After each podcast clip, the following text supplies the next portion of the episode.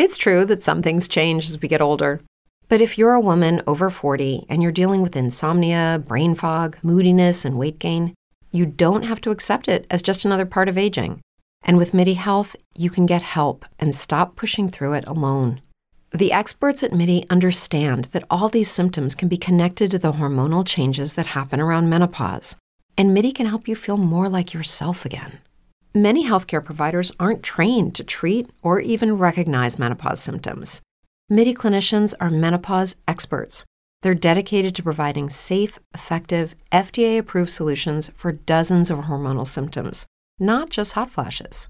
Most importantly, they're covered by insurance. 91% of MIDI patients get relief from symptoms within just two months. You deserve to feel great. Book your virtual visit today at joinmidi.com. That's joinmidi.com brain fog, insomnia, moodiness, achy joints, weight gain. Maybe you're thinking they're all just part of getting older, or that's what your doctor tells you. But MIDI Health understands that for women over 40, they can all be connected. Hormonal changes that happen during perimenopause and menopause are at the root of dozens of symptoms women experience, not just hot flashes. MIDI specializes in compassionate care for women in menopause. Their solutions are safe, effective, and FDA approved. Plus, they're covered by insurance. A convenient telehealth visit with a MIDI clinician can be your first step to getting personalized care. They'll tailor a treatment plan for your symptoms and health history so you can get back to feeling great.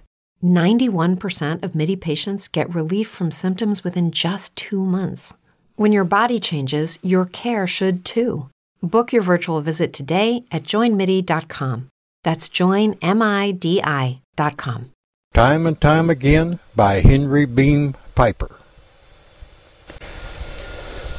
To upset the stable, mighty stream of time would probably take an enormous concentration of energy. But it's not to be expected that a man would get a second chance at life. But atomic might accomplish both. Blinded by the bomb flash and numbed by the narcotic injection, he could not estimate the extent of his injuries, but he knew that he was dying. Around him in the darkness, voices sounded as through a thick wall. They might have left most of those Joes where they was. Half of them won't even last till the truck comes. No matter, as long as they're alive, they must be treated, another voice, crisp and cultivated, rebuked. Better start taking names while we're waiting. Yes, sir. Fingers fumbled at his identity badge. Hartley Allen, Captain, G5, Chemical Research, AN slash 73 slash D, Serial SO dash 238-69403J. Allen Hartley, the medic officer spoke in shocked surprise. Why, he's the man who wrote Children of the Mist, Rose of Death, and Conqueror's Road. He tried to speak and must have stirred. The courser's voice sharpened. Major, I think he's part conscious. Maybe I better give him another shot. Yes, yes, by all means, Sergeant. Something jabbed Allen Hartley in the back of the neck.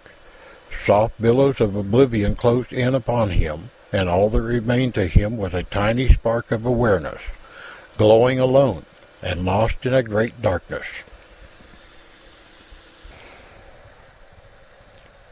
The spark grew brighter. He was more than a something that merely knew that it existed. He was a man, and he had a name, and a military rank, and memories.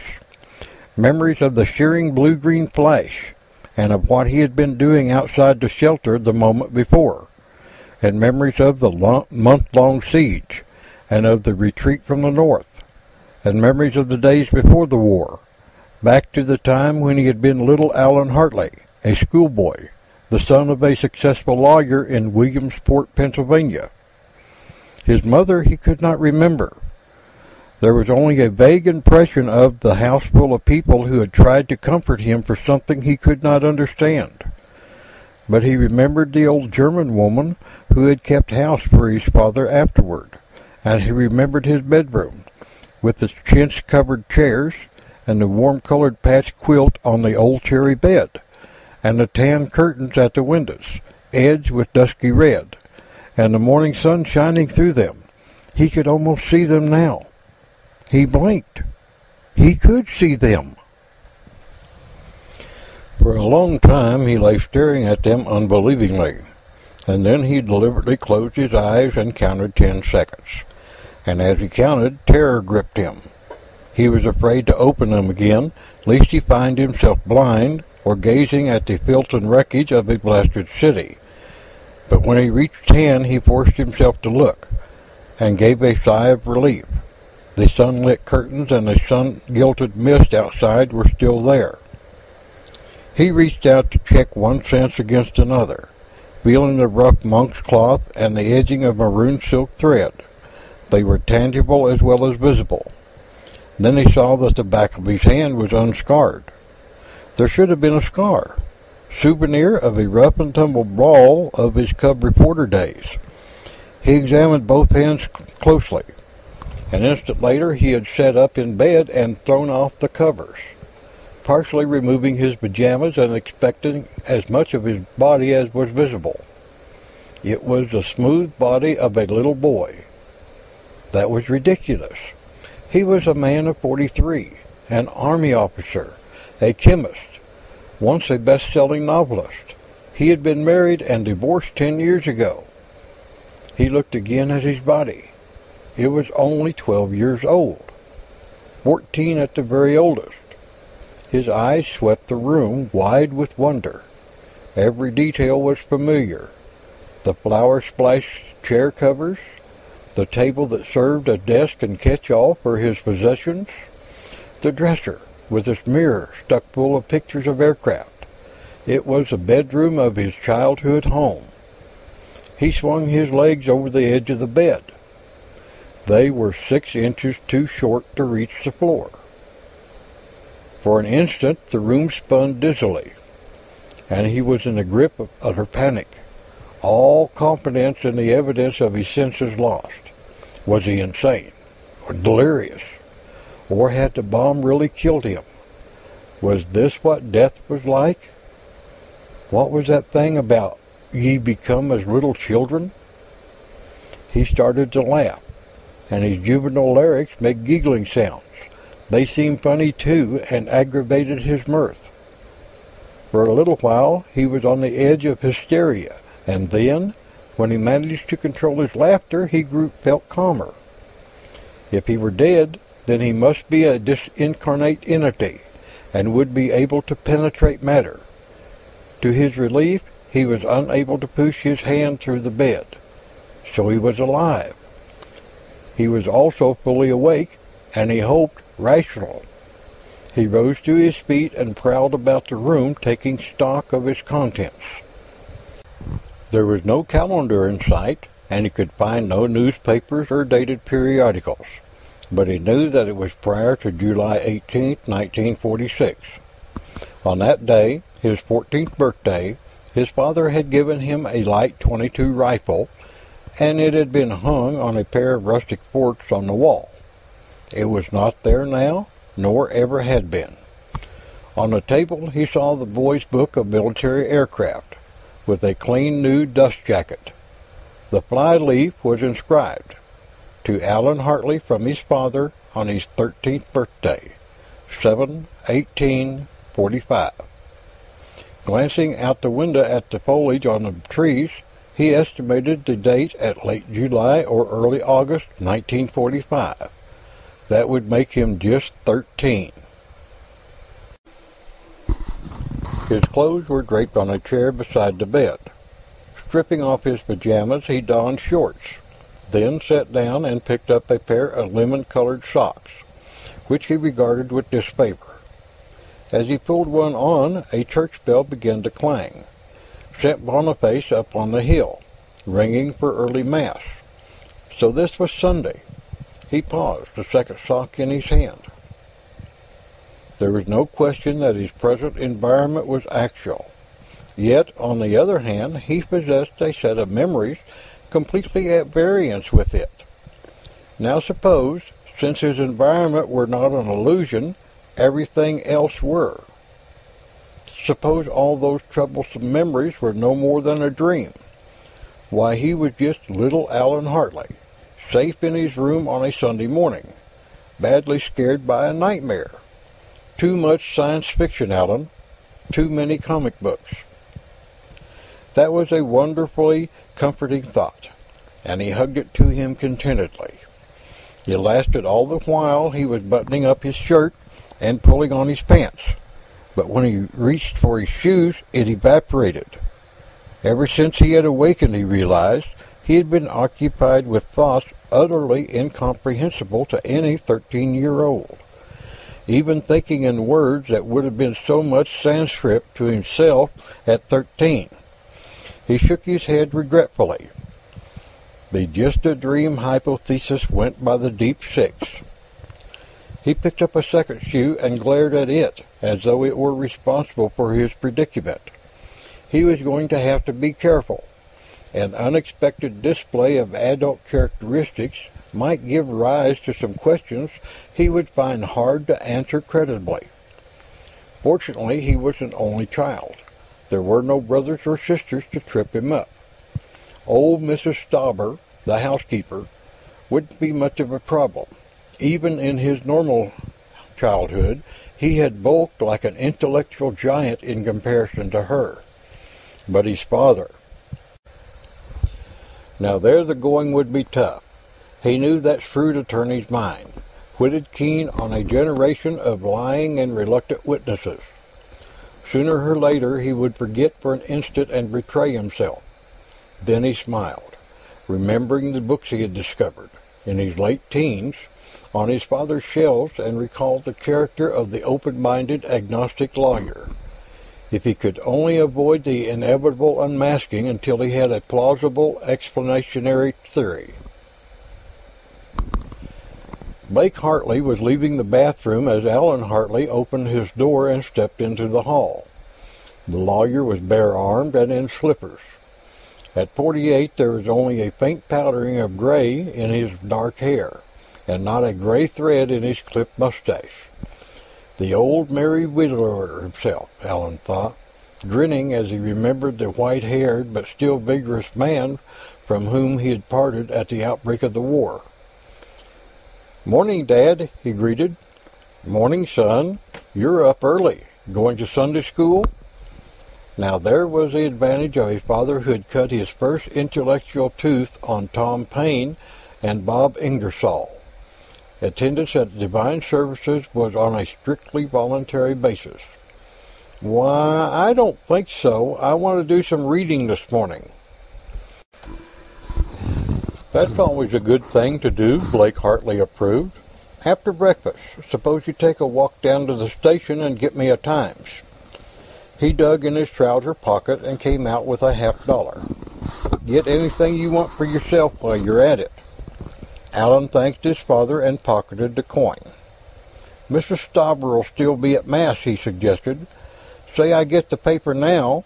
Breakfast won't be ready till she gets here. Good idea, Blake Hartley nodded, pleased.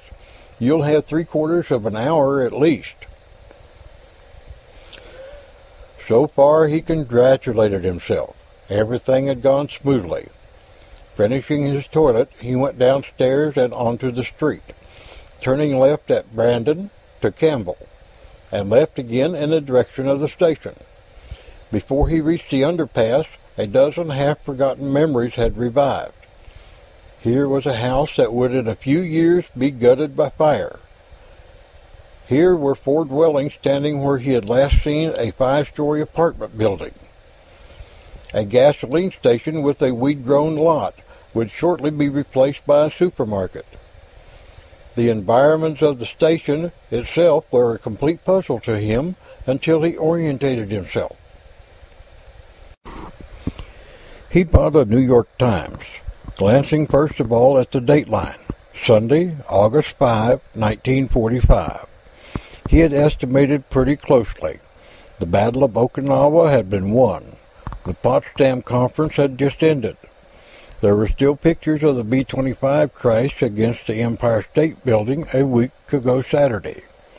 And Japan was still being pounded by bombs from the air and shells from offshore naval guns. Why tomorrow Hiroshima was due for the big job. It amused him to reflect that he was probably the only person in Williamsport who knew that. On the way home, a boy sitting on the top step of his front porch hailed him. Allen replied cordially, trying to remember who it was. Of course, Larry Morton. He and Allen had been buddies. They probably had been swimming or playing commandos and Germans the afternoon before. Larry had gone to Cornell the same year that Allen had gone to Penn State. They had both graduated in 1954. Larry had gotten into some government bureau, and then he had married a Pittsburgh girl, and had become 12th vice president of her father's firm. He had been killed in 1968 in a plane crash.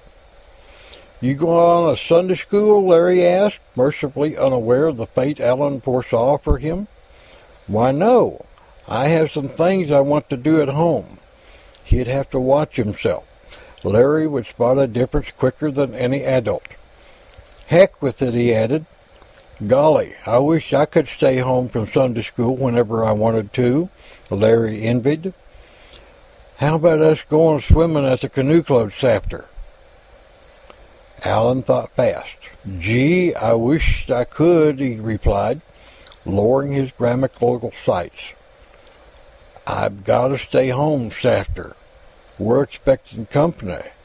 Couple of aunts of mine. Dad wants me to stay home when they come. That went over all right. Everybody knew that there was no rational accounting for the vagaries of the adult mind, and no appeal from adult demands. The prospect of company at the Hartley home would keep Larry away that afternoon. He showed his disappointment. Aw, jeepers creepers, he blasphemed euphemistically. Maybe tomorrow, Allen said, if I can make it.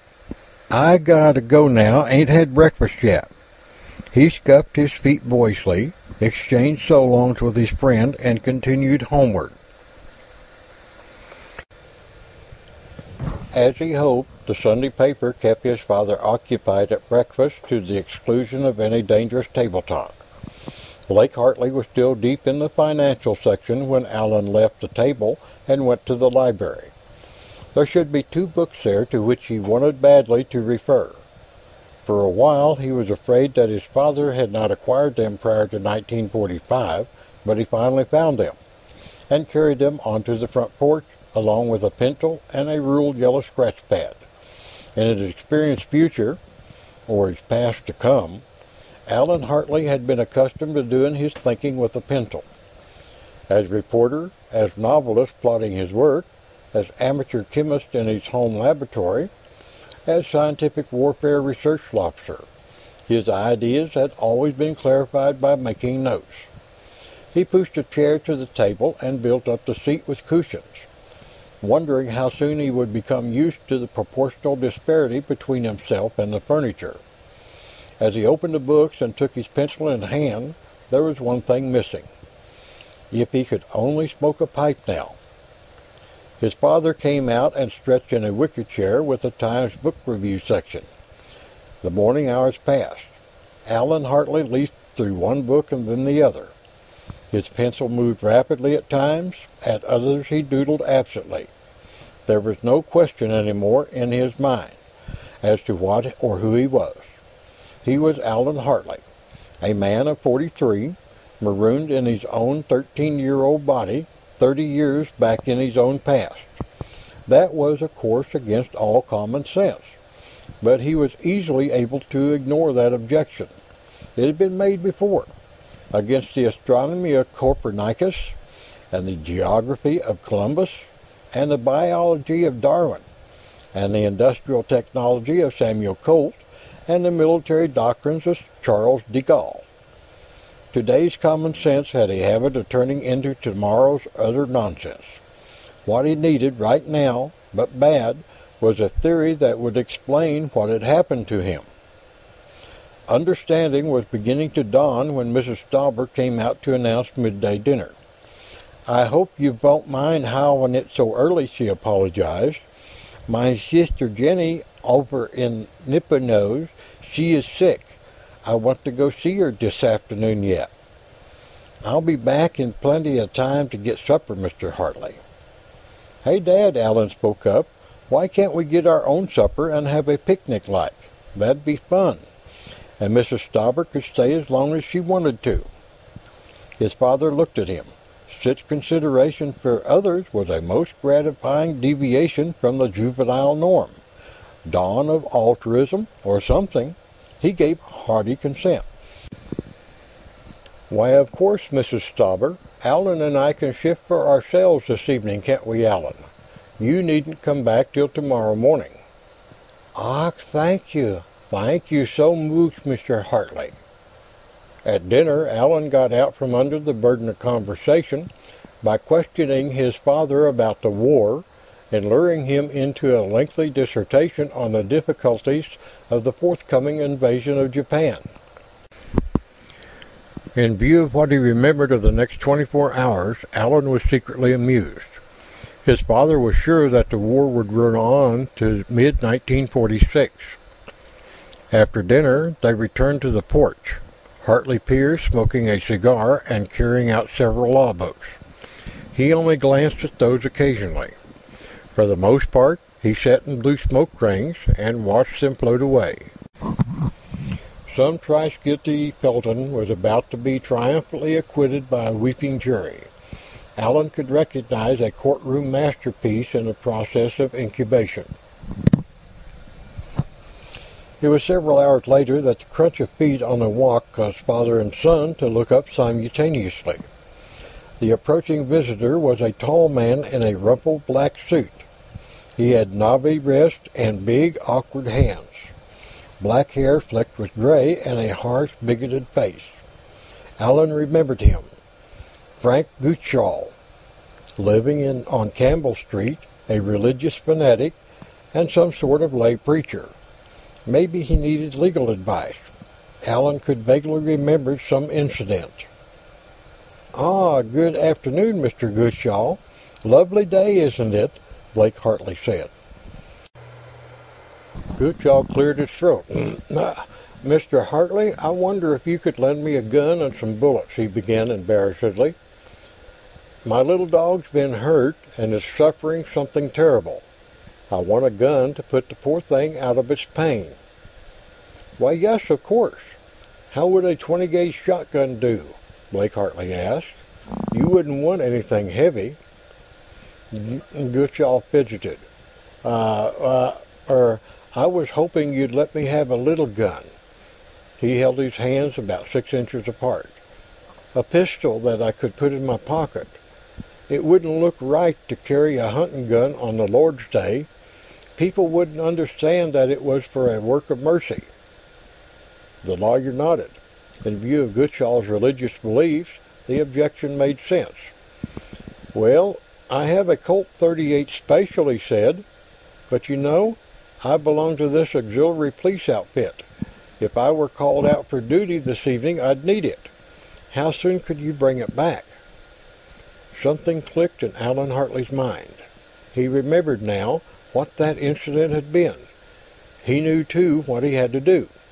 Dad, aren't there some cartridges left for the Luger? he asked. Blake Hartley snapped his fingers. By George, yes. I have a German automatic I can let you have, but I wish you'd bring it back as soon as possible. I'll get it for you. Before he could rise, Alan was on his feet. Sit still, Dad. I'll get it. I know where the cartridges are. With that, he darted into the house and upstairs. The Luger hung on a wall over his father's bed. Getting it down, he dismounted it, worked with rapid precision, he used the blade of his pocket knife to unlock the end piece of the breech lock, slipping out the firing pin and buttoning it into his shirt pocket. Then he reassembled the harmless pistol and filled the clip with 9 millimeter cartridges from the bureau drawer. There was an extension telephone beside the bed. Finding Gutschall's address in the directory, he lifted the telephone and stretched his handkerchief over the mouthpiece. Then he dialed police headquarters. This is Blake Hartley, he lied, deepening his voice. carrying his father's tone. Frank Gutschall, who lives at Take This Down, he gave Gutschall's address, had just borrowed a pistol from me, ostensibly to shoot a dog. He has no dog. He intends shooting his wife. Don't argue about how I know there isn't time. Just take it for granted that I do. I disabled the pistol, took out the firing pin. But if he finds out what I did, he may get some other weapon. He's on his way home, but he's on foot. If you hurry, you may get a man there before he arrives and grab him before he finds out the pistol won't shoot. Okay, Mr. Hartley, we'll take care of it, thanks. And I wish you'd get my pistol back as soon as you can. It's something I brought home from the other war, and I shouldn't like to lose it. We'll take care of that too. Thank you, Mr. Hartley. He hung up, carried the Luger and loaded clip down to the porch. Look, Mr. Gutschall, here's how it works, he said, showing it to the visitor. Say goodbye to your credit card rewards. Greedy corporate mega stores, led by Walmart and Target, are pushing for a law in Congress to take away your hard earned cash back and travel points to line their pockets. The Durbin Marshall credit card bill would enact harmful credit card routing mandates that would end credit card rewards as we know it. If you love your credit card rewards, tell your lawmakers hands off my rewards. Tell them to oppose the Durbin Marshall credit card bill. As humans, we're naturally driven by the search for better. But when it comes to hiring, the best way to search for a candidate isn't to search at all. Don't search, match with Indeed. When I was looking to hire someone, it was so slow and overwhelming. I wish I had used Indeed. If you need to hire, you need Indeed. Indeed is your matching and hiring platform with over 350 million global monthly visitors, according to Indeed data, and a matching engine that helps you find quality candidates fast. Ditch the busy work. Use Indeed for scheduling, screening, and messaging so you can connect with candidates faster. And Indeed doesn't just help you hire faster. 93% of employers agree Indeed delivers the highest quality matches compared to other job sites, according to a recent Indeed survey. And listeners of this show will get a $75 sponsored job credit to get your jobs more visibility at Indeed.com slash podcast. That's Indeed.com slash podcast. Terms and conditions apply. Then he slapped in the clip, yanked on the toggle loading the chamber. It's ready to shoot now. This is a safety. He pushed it on. When you're ready to shoot, just shove it forward and up, and then pull the trigger. You'll have to pull the trigger each time. It's loaded for eight shots. And be sure to put the safety back when you're through shooting. Did you load the chamber? Blake Hartley demanded. Sure, it's on safe now. Let me see. His father took the pistol, being careful to keep his finger out of the trigger guard, and looked at it. Yes, that's all right. He repeated the instructions Allen had given, stressing the importance of putting the safety on after using. Understand how it works now, you ask? Yes, I understand how it works. Thank you, Mr. Hartley. Thank you too, young man. Gutschall put the Luger in his hip pocket, made sure it wouldn't fall out, and took his departure. You shouldn't have loaded it, Hartley père reproved when he was gone. Allen sighed. This was it. The masquerade was over. I had to, to keep you from fooling with it, he said. I didn't want you finding out that I'd taken out the firing pin. You what? Gutschall didn't want that gun to shoot a dog. He has no dog. He meant to shoot his wife with it. He's a religious maniac sees visions, hears voices, receives revelations, talks with the Holy Ghost. The Holy Ghost probably put him up to this caper. I'll submit that any man who holds long conversations with the deity isn't to be trusted with a gun, and neither is any man who lies about why he wants one. And while I was at it, I called the police on the upstairs phone. I had to use your name. I deepened my voice and talked through a handkerchief. You, you, Blake Hartley jumped as though bee stung. Why did you have to do that? You know why. I couldn't have told him this is little Allen Hartley, just 13 years old, please, Mr. Policeman, go and arrest Frank Goochall before he goes root toot toot at his wife with my papa's Luger. That would have gone over big now, wouldn't it? And suppose you really want to shoot a dog, what sort of mess will I be in? No mess at all. If I'm wrong, which I'm not, I'll take the thump for it myself. It'll pass for a dumb kid trick, and nothing'll be done. But if I'm right, you'll have to front for me. They'll keep your name out of it, and they'd give me a lot of cheap boy hero publicity, which I don't want. He picked up his pencil again. We should have the complete returns in about 20 minutes. That was a 10-minute understatement, and it was under a quarter hour before the detective sergeant who returned the Luger had finished congratulating Blake Hartley and giving him the thanks of the department. Before he had gone, the lawyer picked up the Luger, withdrew the clip, and ejected the round in the chamber. Well, he told his son, you were right. You saved that woman's life. He looked at the automatic and then handed it across the table. Now let's see you put that firing pin back. Allen Hartley dismantled the weapon, inserted the missing part, and put it together again, then snapped it experimentally and returned it to his father. Blake Hartley looked at it again and laid it on the table. Now, son, suppose we have a little talk, he said softly. But I explained everything, Allen objected innocently. You did not, his father retorted.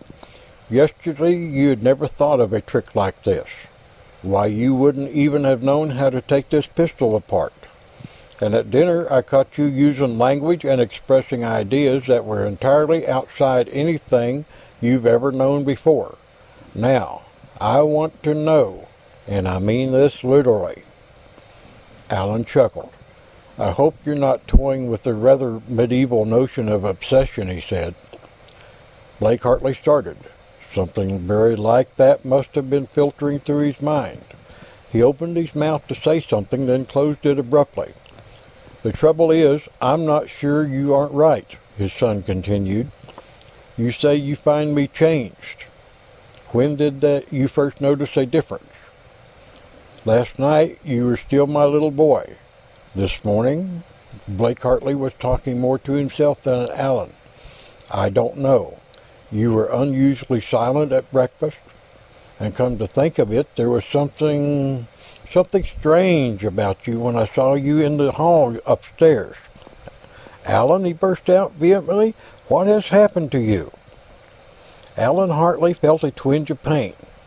What his father was going through was almost what he himself had endured in the first few minutes after waking. I wish I could be sure myself, Dad, he said. You see, when I woke this morning, I hadn't the least recollection of anything I've done yesterday. August 4th, 1945, that is, he specified, I was positively convinced that I was a man of 43, and my last memory was of lying on a stretcher, injured by a bomb explosion. And I was equally convinced that this had happened in 1975. Huh? His father straightened. Did you say 1975? He thought for a moment. That's right. In 1975, you will be 43. A bomb, you say? Allen nodded. During the siege of Buffalo in the Third World War, he said, I was a captain in G5 Scientific Warfare General Staff. There'd been a transpolar air invasion of Canada and I'd been sent to the front to check on service failures of a new lubricating oil for combat equipment. A week after I got there, Ottawa fell, and the retreat started. We made a stand at Buffalo, and that was where I copped it. I remember being picked up and getting a narcotic injection. The next thing I knew, I was in bed upstairs, and it was 1945 again, and I was back in my own little 13-year-old body. Oh, Allen, you just had a nightmare to end nightmares, his father assured him, laughing a trifle too heartily. That's all. That was one of the first things I thought of. I had to reject it. It just wouldn't fit the facts. Look, A normal dream is part of the dreamer's own physical brain, isn't it? Well, here is a part about 2,000% greater than the whole from which it was taken, which is absurd. You mean all this Battle of Buffalo stuff? That's easy. All the radio commentators have been harping on the horrors of World War III, and you couldn't have avoided hearing some of it. You just have an undigested chunk of H.V. Kaltenborn raising hell in your subconscious. It wasn't just World War III, it was everything. My four years at high school, my four years at Penn State, and my seven years as a reporter at the Philadelphia Record, and my novels, Children of the Mist, Rose of Death, and Conqueror's Road. They were no kid stuff. Why, yesterday I'd never even have thought of some of the ideas I use in my detective stories that I published under a nom de plume. And my hobby, chemistry, I was pretty good at that. Patented a couple of processes that made me as much money as my writing. You think a 13-year-old just dreamed all that up? Or here, you speak French, don't you? He switched languages and spoke at some length in good conversational slang spiced Parisian. Too bad you don't speak Spanish too, he added, reverting to English. Except for a Mexican accent you could cut with a machete, I'm even better there than in French, and I know some German and a little Russian. Blake Hartley stared at his son stunned. It was some time before he could make himself speak. I could barely keep up with you in French, he admitted.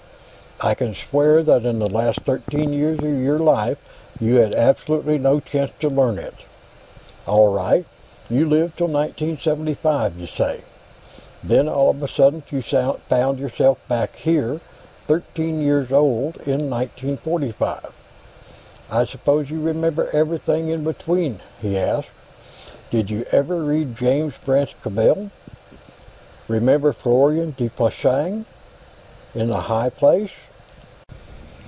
Yes, you find the same idea in Jurgen too, Alan said. You know, I'm beginning to wonder if Cabell mightn't have known something he didn't want to write. But it's impossible. Blake Hartley hit the table with his hand so hard that the heavy pistol bounced.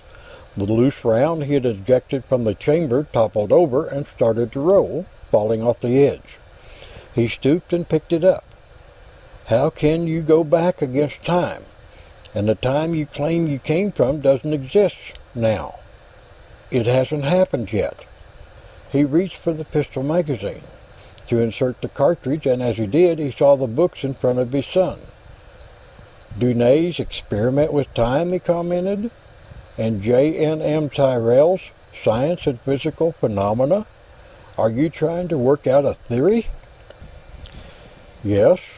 It encouraged Alan to see that his father had unconsciously adopted an adult-to-adult manner. I think I'm getting somewhere too. You've read these books. Well, look, Dad, what's your attitude on precognition?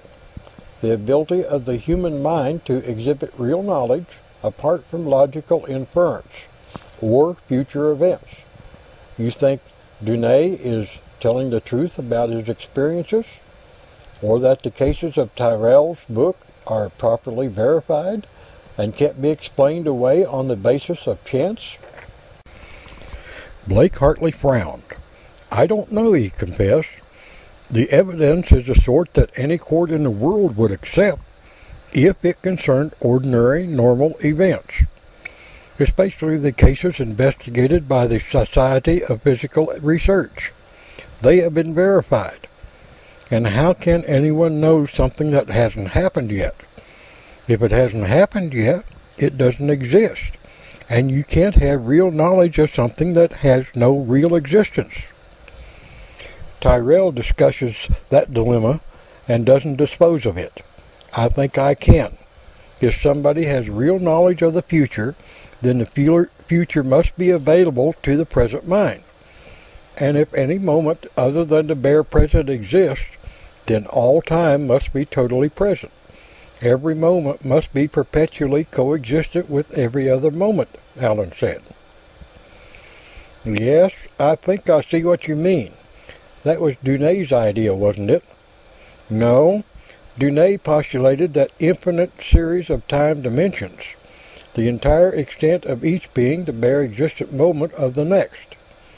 What I'm postulating is the perpetual coexistence of every moment of time in this dimension, just as every graduation of a yardstick exists equally with every other graduation, but each at a different point in space. Well, as far as duration and sequence go, that's all right, the father agreed. But how about the passage of time? Well, time does appear to pass. So does the landscape you see from a moving car window. I'll suggest that both are illusions of the same kind. We imagine time to be dynamic because we've never viewed it from a fixed point. But if it is totally present, then it must be static, and in that case we're moving through time. Well, seems all right, but what's your car window? If all time is totally present, then you must exist simultaneously at every moment along your individual lifespan, Alan said. Your physical body and your mind, and all the thoughts contained in your mind, each at its appropriate moment in sequence. But what is it that exists only at the bare moment we think of as now? Blake Hartley grinned. Already he was accepting his small son as an intellectual equal. Please, teacher, what? Your consciousness. And don't say what's that, teacher doesn't know. But we're only conscious of one moment. The illusionary now. This is now. And it was now. And when you ask that question, and it'll be now when I stop talking. But each is a different moment. We imagine that all these nows are rushing past us. Really, they're standing still and our consciousness is whizzing past them. His father thought that over for some time. Then he sat up. Hey! he cried suddenly. If some part of our ego is time-free and passes from moment to moment, it must be extra-physical, because the physical body exists at every moment through which the consciousness passes. And if it's extra-physical, there's no reason whatever for assuming that it passes out of existence when it reaches the moment of the death of the body. Why, there's logical evidence for survival, independent of any alleged spirit communication. You can toss out Patience Worth and Mrs. Osborne Leonard's Feda, and Sir Oliver Lodge's son, and Wilfred Brandon and all the other spirit communicators, and still have evidence. I hadn't thought of that, Alan confessed. I think you're right. Well, let's put that at the bottom of the agenda and get on with this time business. You lose consciousness as in sleep. Where does your consciousness go? I think it simply detaches from the moment at which you go to sleep and moves backward or forward along the line of moment sequence to some prior or subsequent moment attaching there. Well, why don't we know anything about that? Blake Hartley asked. It never seems to happen. You go to sleep tonight, and it's always tomorrow morning when we wake. Never day before yesterday, or last month, or next year. It never, mm, or almost never seems to happen. You're right there. Know why?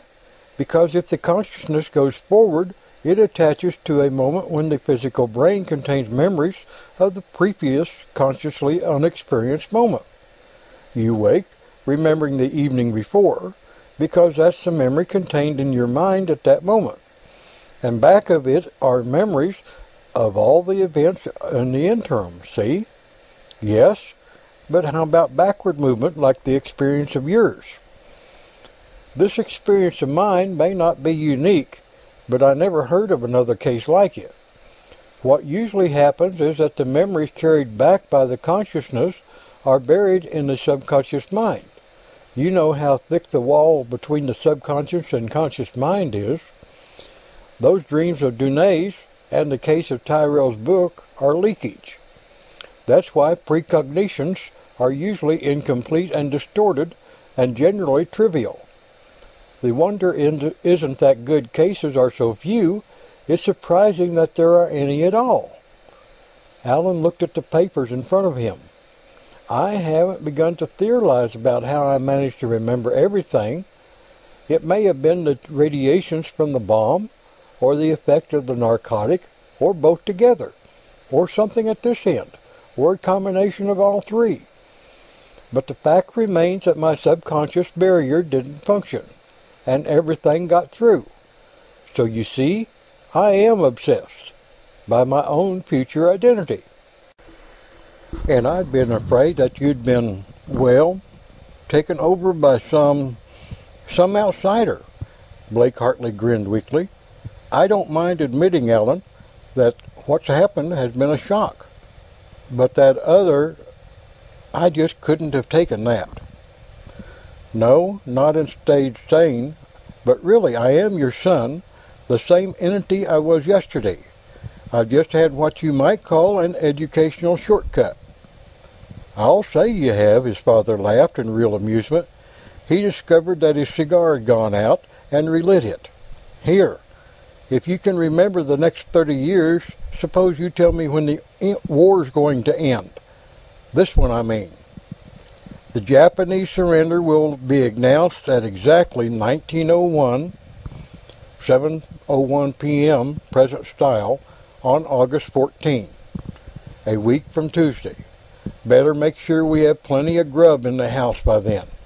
Everything will be closed up tight until Thursday morning, even the restaurants. I remember we had nothing to eat in the house but some scraps. Well, it is handy having a prophet in the family. I'll see to it that Mrs. Stauber gets plenty of groceries in. Tuesday a week. That's pretty sudden, isn't it? The Japs are going to think so, Alan replied. He went on to describe what was going to happen. His father swore softly. You know, I've heard talk about atomic energy, but I thought it was just Buck Rogers stuff. Was that the sort of bomb that got you? That was a firecracker to the bomb that got me. That thing exploded a good ten miles away. Blake Hartley whistled softly. And that's going to happen in 30 years? You know, son, if I were you, I wouldn't like to have to know about a thing like that. He looked at Alan for a moment. Please, if you know, don't tell me when I'm going to die. Alan smiled. I can't. I got a letter from you just before I left for the front. You were 78 then, and you were still hunting and fishing and flying your own plane. But I'm not going to get killed in any Battle of Buffalo this time. And if I can prevent it, and I think I can, there won't be any World War III. But you say all time exists, perpetually coexistent and totally present, his father said? Then it's right there in front of you, and you're getting closer to it every watch tick. Alan Hartley shook his head. You know what I remembered when Frank Goodchild came to borrow a gun, he asked? Well, the other time I hadn't been home. I'd been swimming at the canoe club with Larry Morton. When I got home, about half an hour from now, I found a house full of cops. Goodchild talked a 38 officer's model out of you and gone home. He'd shot his wife four times through the body, finished her off with another one back of the ear, and then used his sixth shot to blast his brains out. The cops traced the gun. They took a very poor view of your lending it to him. You never got it back. Trust that gang to keep a good gun, the lawyer said. I didn't want us to lose it this time. I didn't want to see you lose face around City Hall. Goodchilds, of course, are expendable, Alan said. But my main reason for fixing Frank Goodchild up with a padded cell is that I wanted to know whether or not the future could be altered.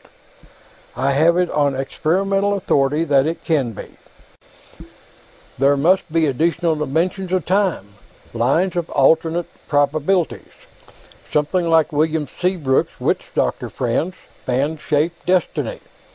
When I brought memories of the future back to the present, I added certain factors to the usual chain. That set up an entirely new line of probabilities. On no notice at all, I stopped a murder and a suicide. With 30 years to work, I can stop a world war. I'll have the means to do it, too. The means? Unlimited wealth and influence. Here. Allen picked up a sheet and handed it to his father. Used properly, we can make two or three million on that alone. A list of all the Kentucky Derby, Preakness, and Belmont winners to 1970. That'll furnish us primary capital. Then, remember, I was something of a chemist. I took it up originally to get background material for one of my detective stories. It fascinated me, and I made it a hobby and then a source of income. I'm 30 years ahead of any chemist in the world now. You remember IG Farbenindustrie? Ten years from now, we'll make them look like pikers. His father looked at the yellow sheet. Assault at eight to one, he said. I can scrape up about five thousand for that, yeah. In ten years, any other little operations you have mind, he asked. About 1950, we start building a political organization here in Pennsylvania. In 1960, I think we can elect you president. The world situation will be crucial by that time. And we had a good-natured non-entity in the White House then who let things go till war became inevitable. I think President Hartley can be trusted to take a strong line of policy.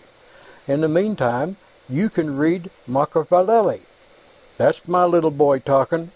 Blake Hartley said softly, All right, son, I'll do just what you tell me. And when you grow up, I'll be president. Let's go get supper now. That concludes the reading of Time and Time Again by Henry Beam Piper. As humans, we're naturally driven by the search for better. But when it comes to hiring, the best way to search for a candidate isn't to search at all. Don't search, match with Indeed. When I was looking to hire someone, it was so slow and overwhelming. I wish I had used Indeed. If you need to hire, you need Indeed. Indeed is your matching and hiring platform with over 350 million global monthly visitors, according to Indeed data, and a matching engine that helps you find quality candidates fast. Ditch the busy work. Use Indeed for scheduling, screening, and messaging so you can connect with candidates faster. And Indeed doesn't just help you hire faster. 93% of employers agree Indeed delivers the highest quality matches compared to other job sites, according to a recent Indeed survey. And listeners of this show will get a $75 sponsored job credit to get your jobs more visibility at Indeed.com slash podcast. That's Indeed.com slash podcast. Terms and conditions apply. Okay, round two. Name something that's not boring. A laundry? Ooh, a book club.